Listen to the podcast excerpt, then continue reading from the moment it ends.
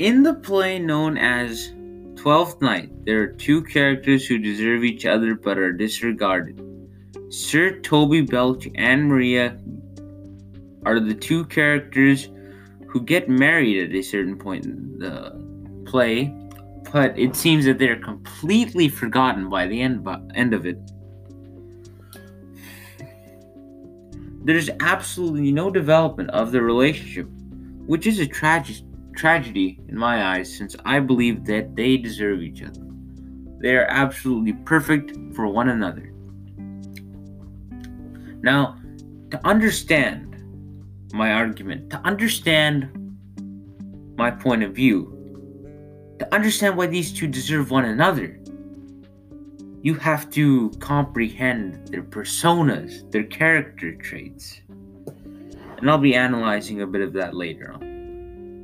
So if we start off with Sir Toby.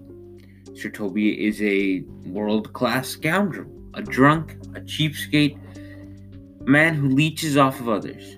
A perfect example of this would be how he leeches off of Sir Andrew for the entire book. He uses Sir Andrew to get money because he uses all of his money on alcohol and other addictions that he has. Now let's talk about Maria. Maria is a loyal and trusted servant of Olivia. However, she also uses this trust of her mistress, Lady Olivia, to forge a letter with similar writing to that of her own mistress's, Lady Olivia's, handwriting, and this is part of a very funny scene later on in the play, as we will see.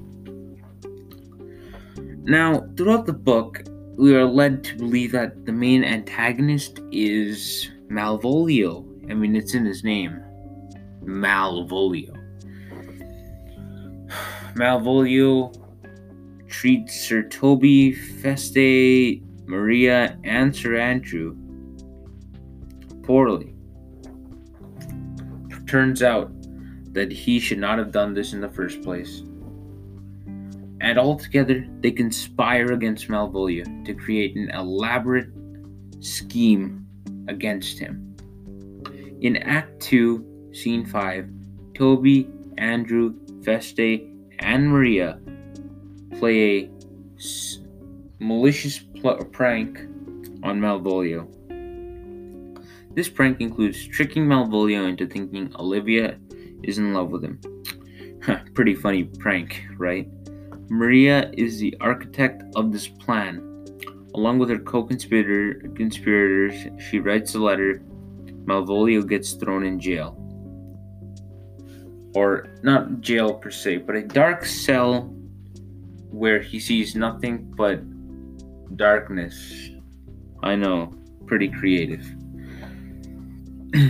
After this prank, Sir Toby is so enchanted by Maria that he decides to marry her for the sheer beauty of this prank. Some may say that their love is purely materialistic. It's superficial. But I disagree. Both of them are pranksters throughout the entire play. Maria is seen as a prankster, a jokester, a clown, if you will. Sir Toby is sort of a scumbag throughout the play. He tricks Sir Andrew into thinking that he has a shot with his own niece.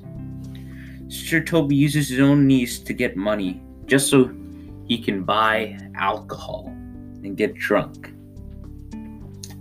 Maria doesn't have such bad intentions. She does not want Malvolio to go to a dark cell, but it ends up happening, and she seems fairly tame of it. So all in all, I believe that they are actually a perfect match for one another.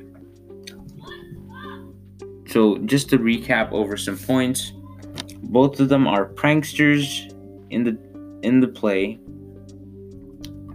Both of them use something to gain something in the play, but that is not much different than all the other characters. We learn that Malvolio is an innocent bystander. Innocent bystander, essentially, who gets punished for nothing. And there you have it.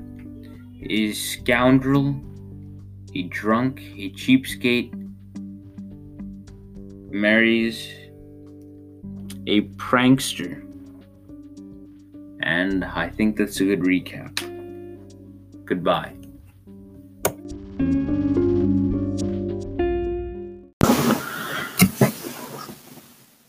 As a wise person once said, some are born great, some achieve greatness, and some have greatness thrust upon them.